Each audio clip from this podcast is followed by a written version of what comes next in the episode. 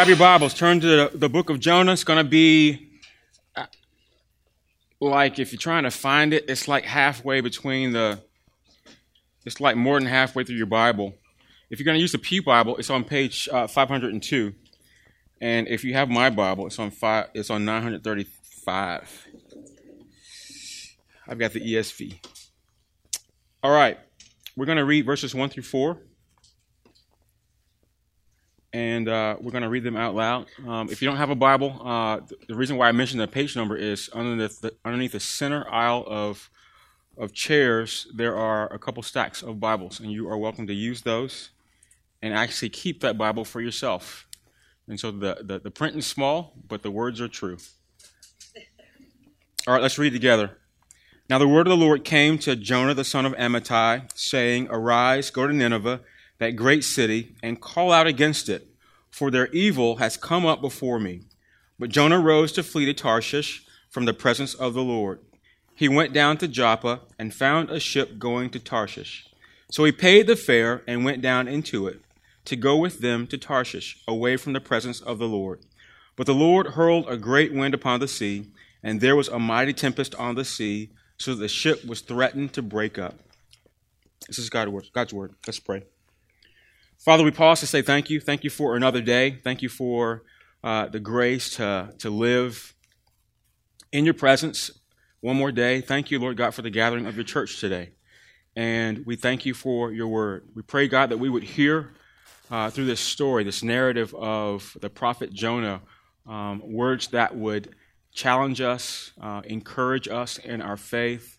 We sang this morning a song that we're running to you and that, that is the, the desire of many of our hearts. But in reality, um, some of us, all of us in some ways in our lives, are running not to you, but from you.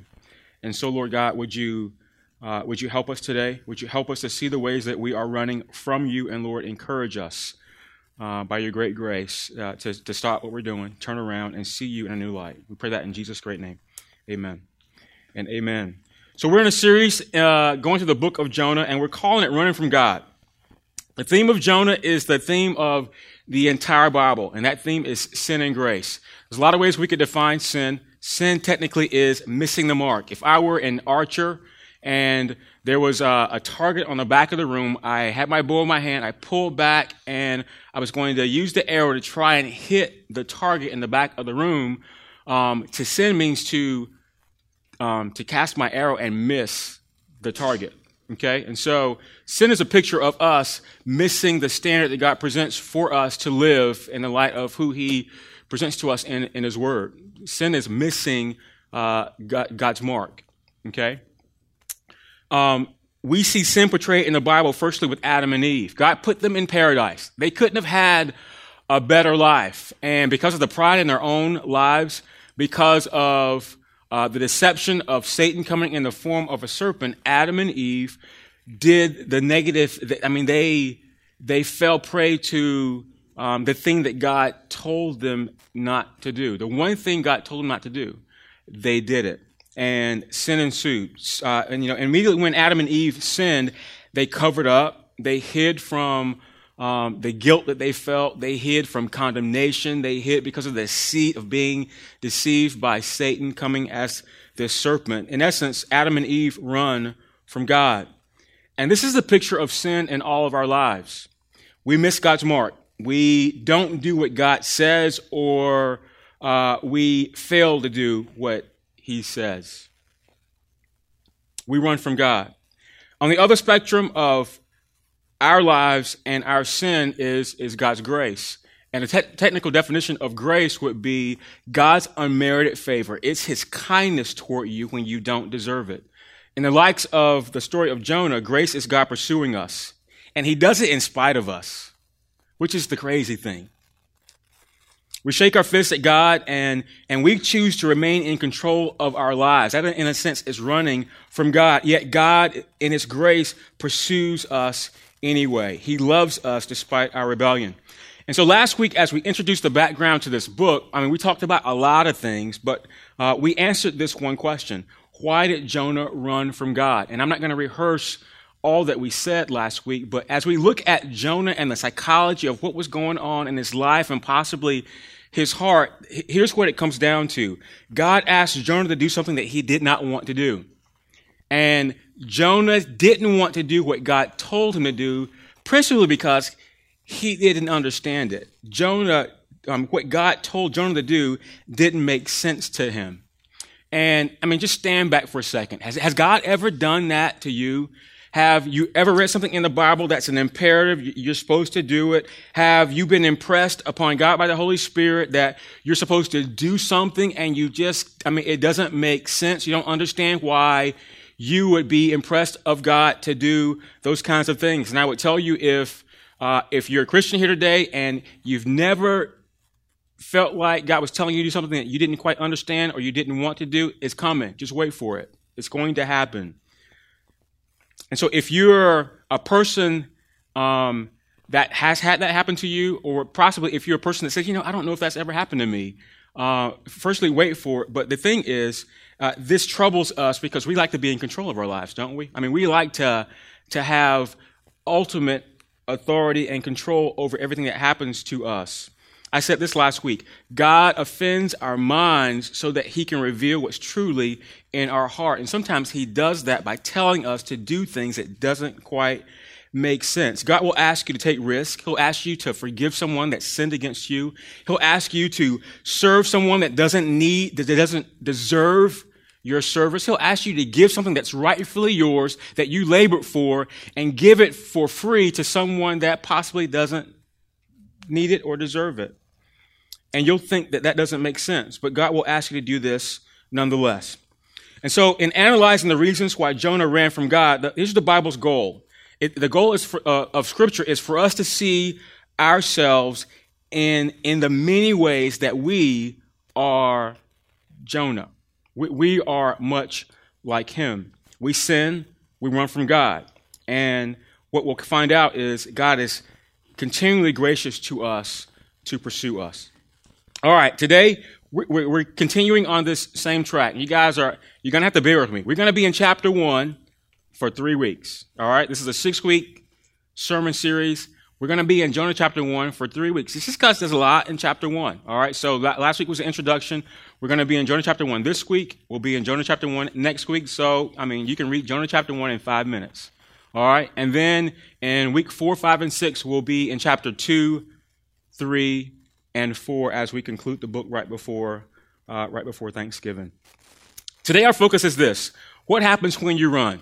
Okay, and we want to look at that um, kind of psychologically um, in the life of Jonah and apply it to ourselves. What happens when a person is uh, deliberately running from God? And we want to do this on two, from two perspectives. First, we want to look at it from the human perspective. What did Jonah do and what do we do? But then we want to turn the lens and sort of look at what, I mean, God's reaction. I mean, what does God do when a person runs? And this is my goal in this. This is, this is my goal as your pastor. Um, you know, we're, we're a diverse crowd, and um, my perception is that there's some of you that are blatantly running from God.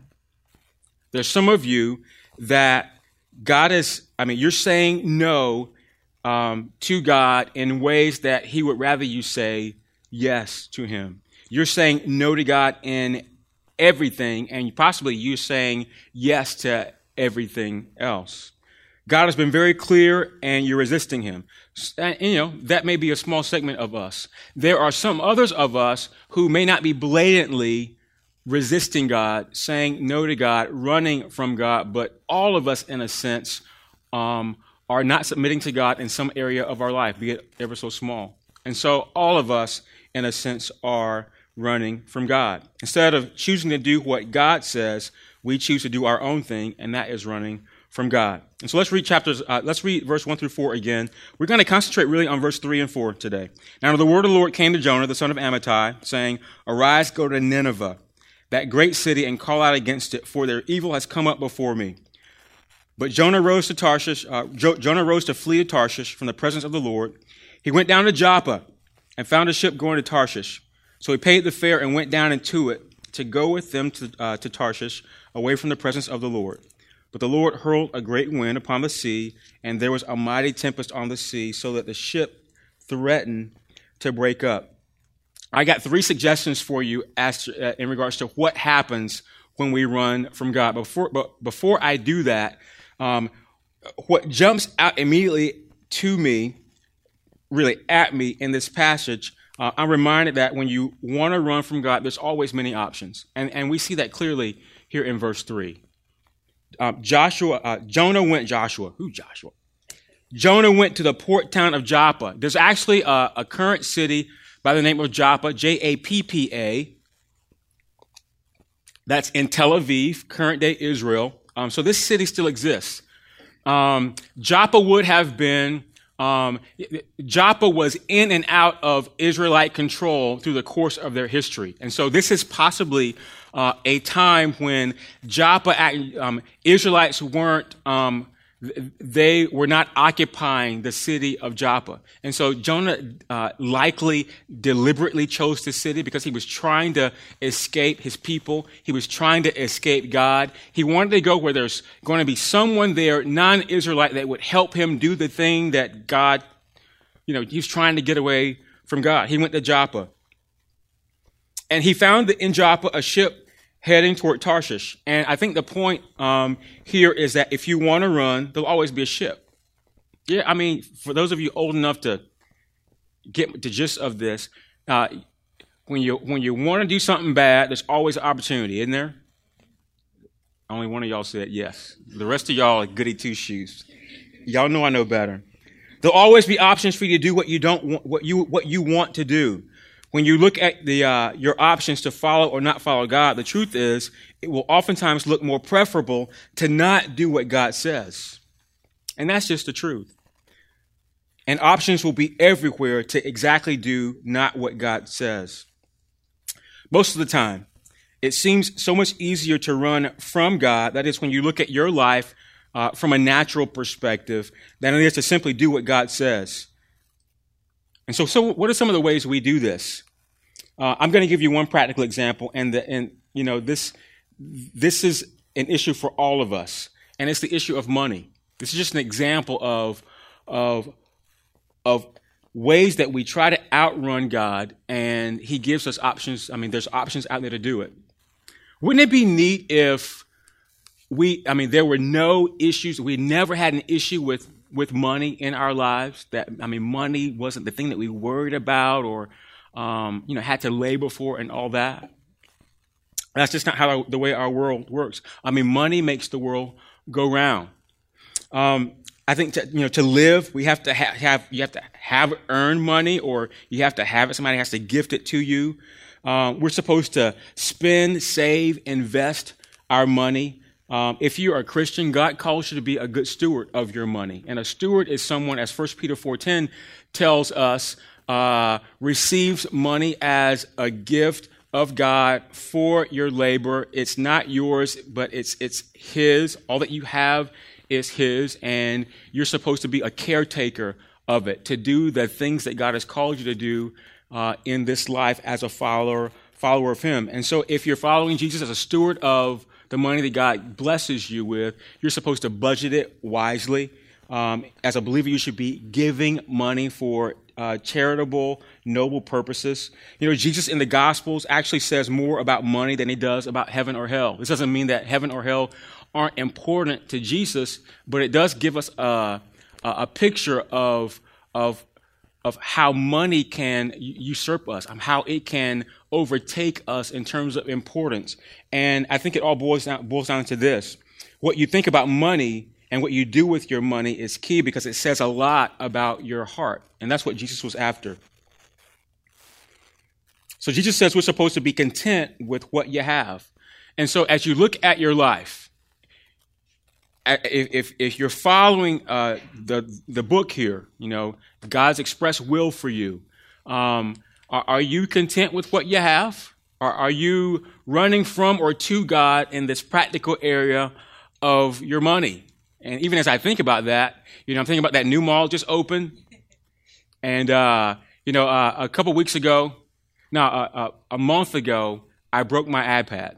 Okay? And this is not, it was an iPad too. It was old, but I do everything on my iPad. And so it was broken such that I couldn't do the things that I, I used to do on it anymore. And um, dutiful me, I had the money. I went and bought me a new iPad. And guess what happened? Doggone Apple went out and announced three weeks later they're gonna they're gonna break out the new iPad, right? So I'm like, that day, that day, I went to the the AT and T store. It's like this is a brand new iPad Air. I've used it for three. It doesn't even have scratch on it. Can I give you this back? Get my money back and wait for the iPad Air 2 that just was announced today because I asked you if a new iPad was going to come out. And they said, I'm sorry, sir. You have to, it has to be less than 14 days for us to take it back. I'm like.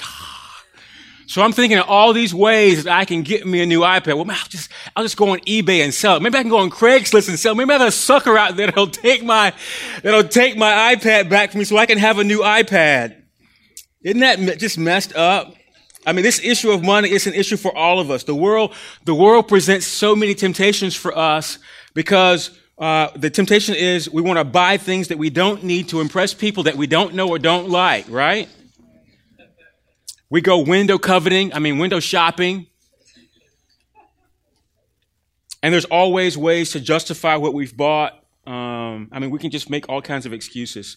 And so it's easy to justify that we, you know, what we need to spend money on. I need this. I got to have that. Money as just one practical issue. Um, is, is one of those chief areas in our life where we can easily find ourselves running. And, you know, and I'm talking about, you know, just little common ways. These aren't blatant, overt ways, but they are possibly ways, you know, simple ways that come up in our life. And if we're not attuned to our hearts and what's going on within ourselves, then we'll let our wants and our supposed, you know, our, our supposed needs get in the way of being a, a steward of God's very grace as He's uh, beckoned us to as a disciple. What are some of the other areas? There, there are too many for me to name.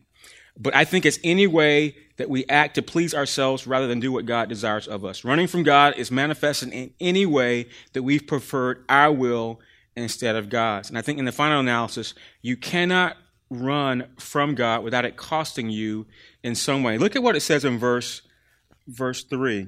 This is not going to be on the screen. So Jonah paid the fare and went down into the boat to go, you know, on to Tarshish, away from the presence of the Lord. Jonah paid money to get on this boat. And I don't know if, you know, we're going to talk about the sailors next week, so I don't want to get too much into this boat. But you can't, you know, ships, boating in those days was nothing like the ships and boats that you're accustomed to. I mean, they were dangerous places to be. And he paid money to probably spend, you know, in, uh, he, would, he would have spent months at sea just to go from um, the western coast of Israel all the way to, to present day Spain. He spent money to be to put his, his life at risk. So it cost him monetarily, but of course, as you know, the story develops, it would cost him also spiritually, as as well as jeopardize the lives of, of the others on the boat. All right, so with that as an intro, three suggestions for what happens when we run. The first thing is when you run, you make unwise decisions. I actually use the D word here. The D word's on my note, dumb. We make dumb decisions. But I thought that was too harsh. And I knew my wife was going to look at me and it's like, so I just took it out. On my page, it says dumb decisions. Just so you know, I'm not going to say that word anymore in this sermon. But when you hear the word unwise, Jeff is actually thinking.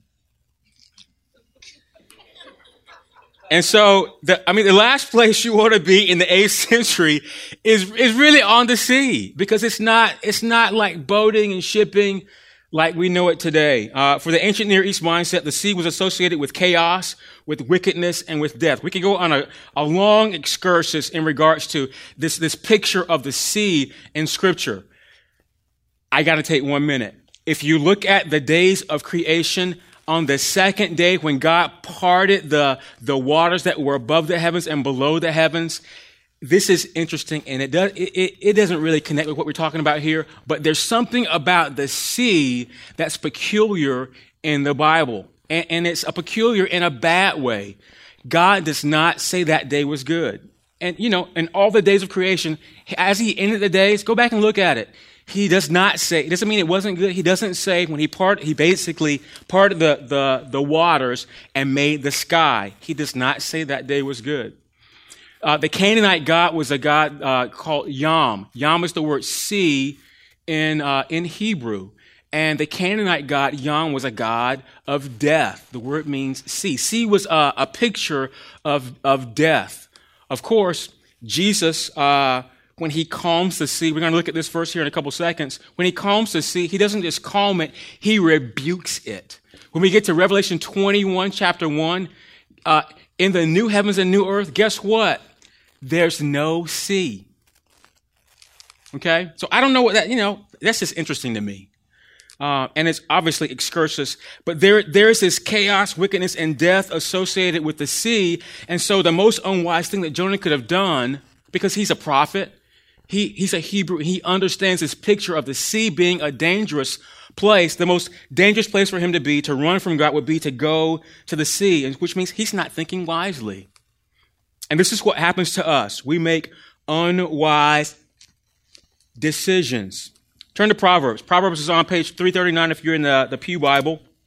Proverbs chapter 1, verse 7 says this The fear of the Lord is the beginning of knowledge. Fools despise wisdom and instruction. The, the, the, cat, the genre of Proverbs is the, the wisdom category uh, of Scripture. And if you're a new believer just trying to figure out, wh- I mean, where should I start reading my Bible? I always tell people, well, if you don't know what to read, start with the book of John because that unfolds for you who Jesus is.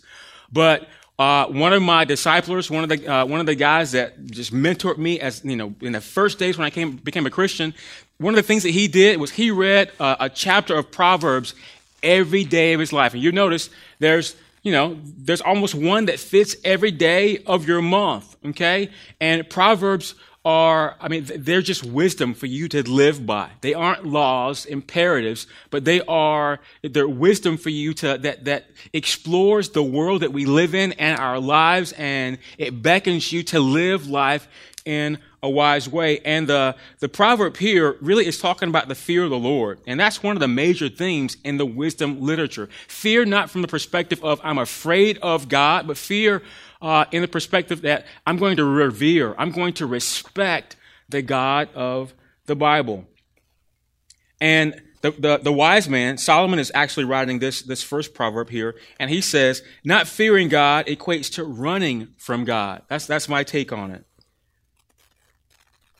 Fearing God is, it, it's just like running from God. Running from God causes you to do unwise or foolish things. When you run from God, and some of you know this experientially, it's, it's like a mist or fog covers covers your eyes. You ever been, I mean, you've been walking or driving in uh, just a really foggy morning and not being able to see two feet in front of you? Um, we were living in North Carolina on the northern part of Fayetteville, and I was driving my old new Saab. You know, I just got a new car. It was old Saab. I loved it. It was like one of the first cars that had heated seats. And uh, it was a, a dark morning. It was foggy, and I see this little glare. And I thought it was the glare from a reflector on a mailbox. It turned out to be a deer. Guess what happened? Bambi hit me. and I hit Bambi back. And I don't know if Bambi lived. I don't think she did. But my car was totaled by this deer. Uh, and that really is what happens to you in a mist or in a fog. The things that you should see, you, you, you really can't make out. It, things don't appear as they really are. This is what happens to you when you run from God. You don't see things as they really are. If you, if you think that disobeying God is preferable and easier than obeying God, then you're seeing things through a fog. You're really in, in the, a deception of your life.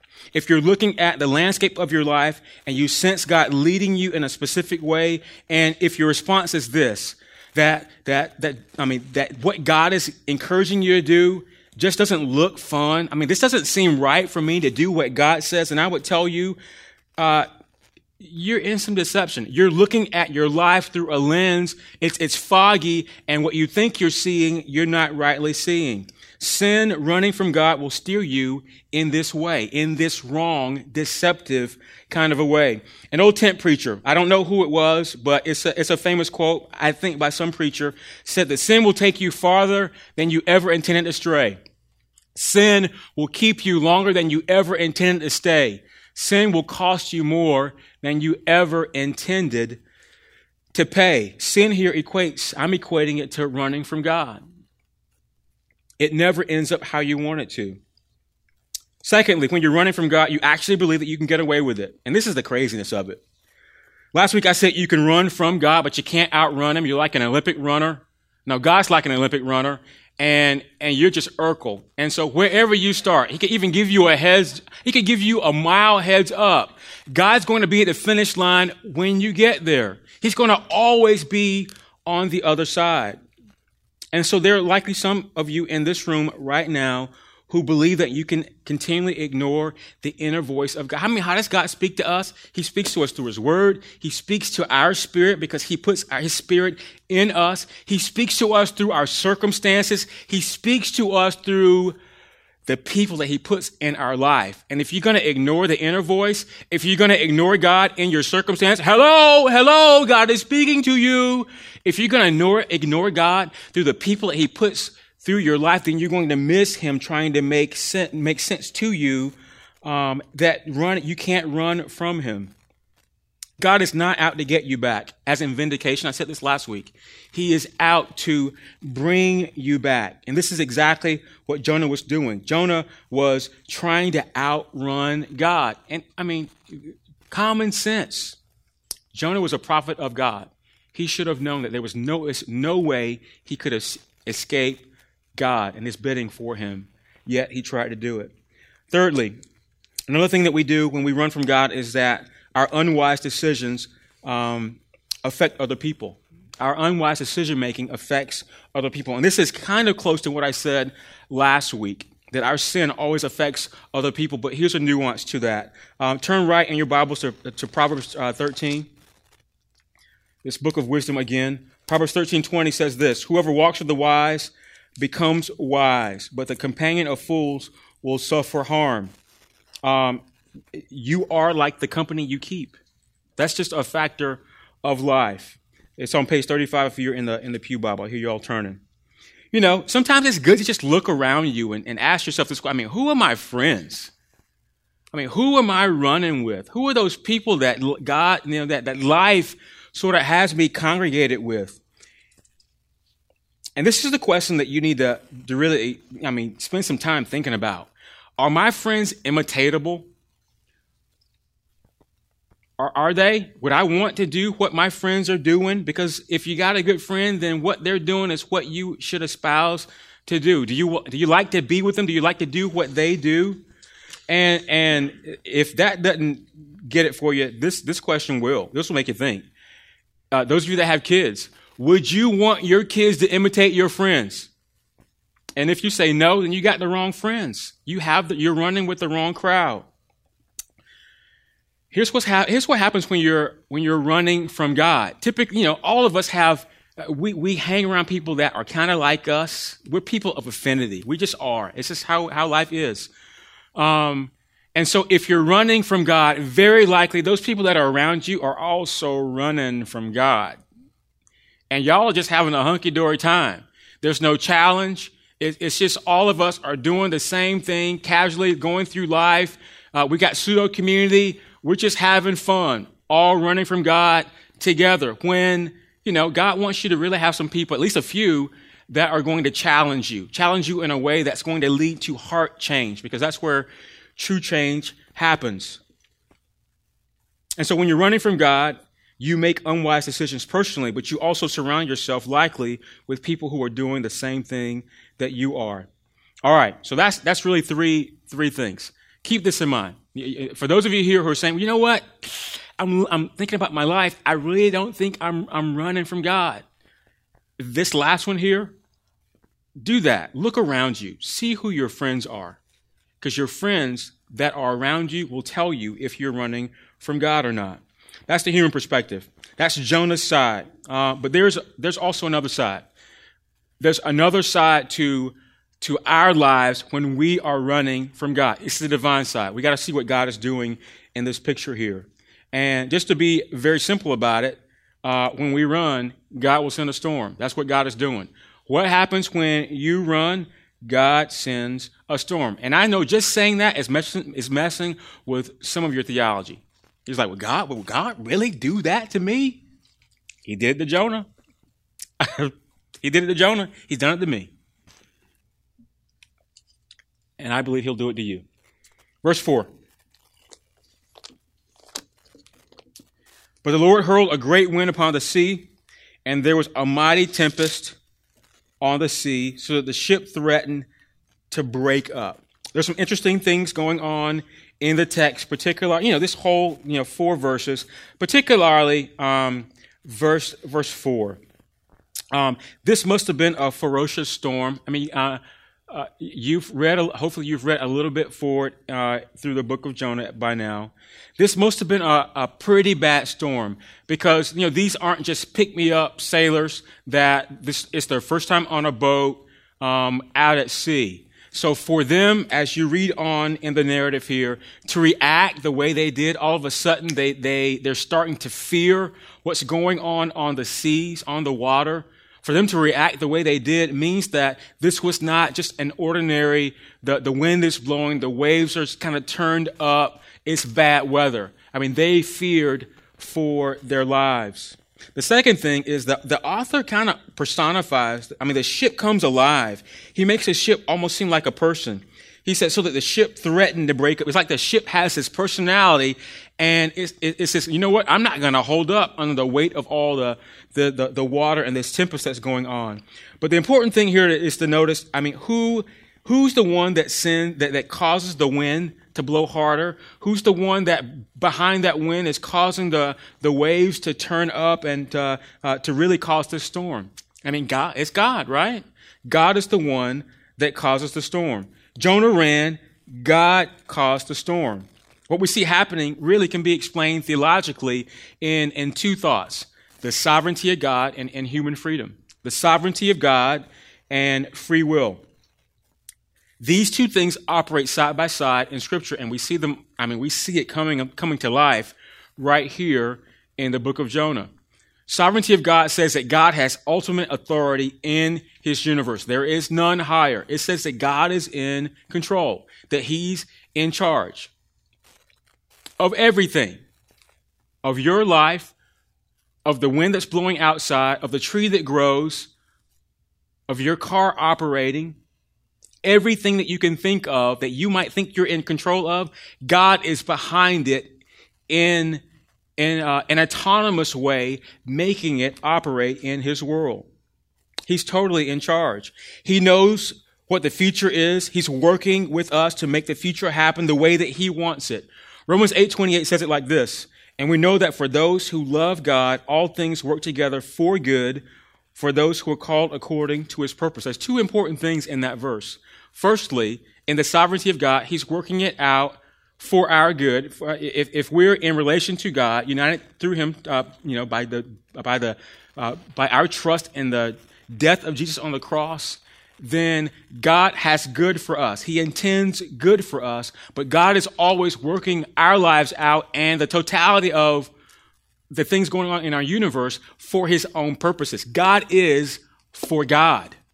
That's what that says, that verse says.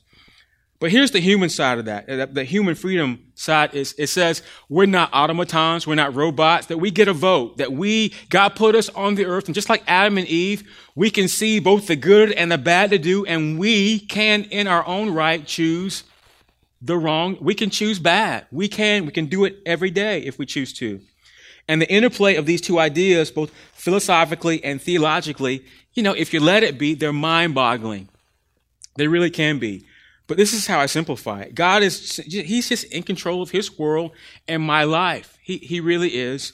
And those two things operate simultaneously together. Okay? And we can be in God's will or we can be out of God's will. But somehow God's going to bring it all back to His, his purposes. In my decision and in my indecision, God is working things out for His own purposes. And so Jonah exercises his free will here. But God is still sovereign and he's working to bring about his purposes. You know, the Bible teaches us that God is not surprised when we run. I don't know if y'all, I mean, you ever thought about that? You know, sometimes we try to, we, we do try to hide from God, don't we? It's like, I can't let, I can't let him know I did this. I can't know, I, I can't let him know I'm thinking about this. Too late. It, it's too late. We often have this mentality that God doesn't know what we're up to. Uh, I would tell you, He knows. In fact, He knew before you knew. He knows the temptations that are ever present in your life. He's not surprised when you give in to them. He knows exactly what what's going on in your head. He knows that what you know when what's going on in your head trickles down to your heart and you react from your heart. He's not surprised in any way because God is in your in your decision for him and your indecision either way, but also in your decision against him, he's working things out oftentimes for your good, but for his purposes, and his purposes will stand. And so, and so we run, and God does bring a storm. For Jonah, it was an actual storm. I mean, thunder, lightning, wind blowing. The sea was, I mean, it was at a rage, such that experienced sailors were freaking out. Well, I mean, how does it look for us? I think God brings storms in our circumstances. These are some types of storms. Think for a second. I mean, what is the, what is the hardest circumstance going on in your life right now? Is it a people? Is it a person in your life that's just like, mm, I just don't like them? Is it something going at school if you're a student? Is it, you know, if, if you're a young kid, is it your parent that's the storm? If you're a parent, is it your kid that's a storm? Is it something at work? Could it be a money issue? Um, if you're single, is, is the storm that you really want to be married? If you're married, God forbid, is the storm that you want to be single? Life's come to that. What's going on in your circumstance? And I, and I would tell you, whatever that circumstance is, the, the, the Bible would say God is in the midst of it. God is in the midst of it. He's using it, in fact. You know, one of the ways that God defines storms in our life is, is, by the word trial. And we see the word trial show up in several places in Scripture, primarily in James. James chapter 1, verse uh, 2 and 4. This is on page uh, 654 in your, uh, your Pew Bible there. James says this about storms. Show me that verse. You got it? Press next. He's going to make me turn. All right, I got it. So James says, Count it all joy, my brothers. That was probably my fault. I'm sorry. When you meet trials of various kinds, for you know that the testing of your faith produces steadfastness. And let steadfastness have its full effect, that you, you may be perfect and complete, lacking in nothing. So the, the reference there was James chapter 1, verses 2 through 4. So go ahead and write that down. Um, you know, these are strange words to us. James, it says that we should consider our trial, hard, hardship, our storms. Consider the storms in your life joy. I mean, who in the world would do that? I think James' encouragement here is consider the difficulties of your life joy because God is working somehow in the midst of your circumstance. Consider it joy because God is with you in the midst of your circumstance. Consider it joy just for the simple fact that God is working. How's He working? He's going to, some, somehow, God is going to produce in this trial, in this storm, steadfastness, and steadfastness is going to lead to you being perfect, complete, and lacking in nothing. I mean, that's some cool stuff. I don't know how he does it, but he says he does. And he does it not through making all of life hunky dory for you. He does it by bringing a trial, bringing a storm. Sometimes we suffer uh, relational storms. I mean, you ever had somebody, it might be a family member, it might just be a friend, it might just be somebody that God brought along to be a complete nuisance to you. And they just get on your nerve. I mean, there's just, in every, in each and every way, the person just, just like just gets on you. And you can't shake them. Like you, you go here and they're there. You go there and they're there. I mean, they're, they're in your life and you know that they're in your life for a reason. And you, oftentimes we think that, uh, that the people that are nuisances to our lives, um, that we're there for them. But I would tell you, sometimes it's just that exact opposite. Sometimes God's people put, puts people in our lives that are an, a complete nuisance to us, and He does it for us because He's trying to change us, trying to change our heart. Sometimes it's a health issue. The storm is a health issue.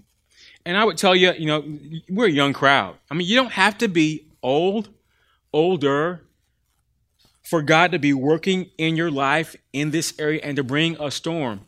You know, I'm not older yet. Um, but I, I mean, I have a, I have a cap. You know, I'm a runner. I like to run, and you know, run, running is one of the ways that I keep my weight off, so I can eat whatever I want to eat. Like all that candy back there on that back table, of which y'all haven't taken quite yet. All right, and so uh, I've got this calf issue, and I haven't been able to run yet, and it's gotten so bad that it hurts when I walk. I'm okay right now, so stop worrying. Uh, I can see the worry on your faces. I'm just kidding.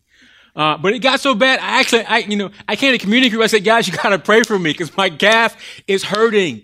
Sometimes God's in, um, uh, at our prayer group last week, Joseph, Joseph Workman, who plays the guitar, um, he's actually praying for my calf. And he says, I mean, I remember these words because it was, it was wisdom to me.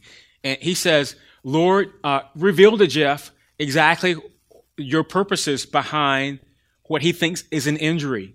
And th- that was like Rhema to me. It was like a word from God to me in that this, my, my injury came out of nowhere and it, what, it likely wasn't an injury for injury's sake. It wasn't like I did something wrong, but God was probably speaking to me in it. Perhaps something like that's going on in your life as well. Sometimes, you know, our, our storms and our emotions. Have you have you ever experienced how fickle our emotions are sometimes we just wake up in the morning and life, I mean, it just, you just got you're in a bad mood for no reason at all. Sometimes this the the the turmoil the the up and downs of our emotions can be a storm. You know the puritans uh, those evangelicals that lived in the 1600s came from england along you know right after the pilgrims. And really much of our faith today and what we believe about the bible comes from um, you know the the the work of the, the Puritans. They were avid writers in regards to how God deals with us in the, the realm of our emotions. And this is what they talked about, how God stirs us and really how he disrupts us in our, in our circumstances to bring us to the point where we would trust him. I mean, can you imagine that? That God would go to such lengths to cause us to trust him. I think storms are like interventions. And interventions is not a word that we use a lot. I mean, typically you hear that word in regards to um, someone with drug abuse, someone um, that's that's an alcoholic or something, an, an inter- someone that intervenes. I mean, you just get in the way. You get you're the middleman trying to mediate for somebody that's in a, a life-threatening situation, something that could eventually turn out to be negative. You just get in the way and try and protect them. Try and try and help them. Storms are like interventions for us. Storms intervene and show us that we have to, you know, we have to deal with our hearts for life to get better. This is what Paul kind of mentions in 2 Corinthians 12, verses 7 through 10. I hope I got that verse. Yeah, I got it. This is what, uh, you know, this is, this is the, the end of 2 Corinthians where Paul is basically unfolding for his readers how God had shown him some incredible things. He's like, I, I shouldn't boast about this. In fact, I could be arrogant if I wanted to, but God has taken me to the third heaven. That's the place where God dwells. And Paul says, you know what? I don't even know if I was in my right. I don't even know, I don't even know if it was, this was like a dream or if God like took me out of my body and took me up to the third heaven or if I was in my body. But whatever it was, I saw some things that I can't even tell you. And then he goes on to say in verse 7 so to keep me from becoming conceited, to keep me from getting a big head because of the things God had shown me, because of the surpassing greatness of the revelations, a thorn was given me in my flesh, a messenger of Satan to harass me, to keep me from becoming conceited. Three times I pleaded with the Lord about this, that it should leave me. But he said to me, My grace is sufficient for you, for my power is made perfect in weakness. Therefore, I'll not boast, for, uh, therefore, I'll boast all the more gladly of my weaknesses, so that, so that the power of Christ may rest upon me. For the sake of Christ, then, I am content with weaknesses, insults, hardships, persecutions, and calamities. For when I'm weak, then I'm strong. When I'm weak, then I'm strong. So Paul is I mean, he's taken up and given this incredible thing, and he boils it down to this, this idea of God is not interested in us being strong. Rather, he would, he would rather have us weak. He, God shows interest in us being weak because when we're weak, when we're insecure, when we have no idea of where life is going to lead, when the storm has taken us down to, I mean, just nothing, Paul says that's when God can actually use you. God bringing a storm is going to cause you to turn from trusting in yourself to, to trusting in, in Him. That's what God does for us in the storm. He's inviting us uh, to trust Him. He's inviting you to stop handling life on your own because you're never meant to do that. We're supposed to live life trusting the Father who loves us. More importantly, we're, to, we're invited to trust Jesus, who doesn't just calm the storm, he rebukes it. Luke 8, 22, verse, uh, verses 22 and 24. This is our last scripture verse. On that day, he got into a boat with his disciples and he said to them, Let's go across to the other side of the lake. And so they set out, and as they sailed, he fell asleep. And a windstorm came down on the lake, and they were filling with water and were in danger. And they went and woke him up, saying, Master, Master, we're perishing. And he awoke and rebuked the wind and the raging waves, and they ceased, and there was a calm. It's, it's hard not to notice some similarities between Jesus and the disciples in this boat on the sea and Jonah and the sailors. I'll spare you. I mean, you can, I'm, I'm, I, I'm not going to, I don't have time to talk about the, the similarities. What it all boils down to is trusting in is trusting in God, trusting in the one who not only can um, who's not who not only can calm the sea, but who rebukes it from its turbulence in your life.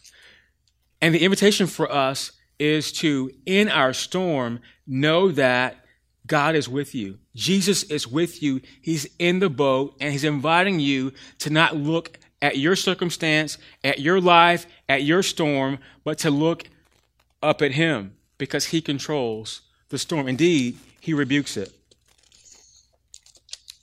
God brought the circumstance about so they would trust Him, not in themselves. And that's what God is doing with Jonah. And perhaps that's what God does with us when life gets hard. Do this real quick, just to appease me. Take your, a piece of paper, take your iPad, your phone, your Bible, hold it up in front of your face. Do it real quick. Do it, do it, do it, do it. All right. I, it, it works best when you're trying to read something.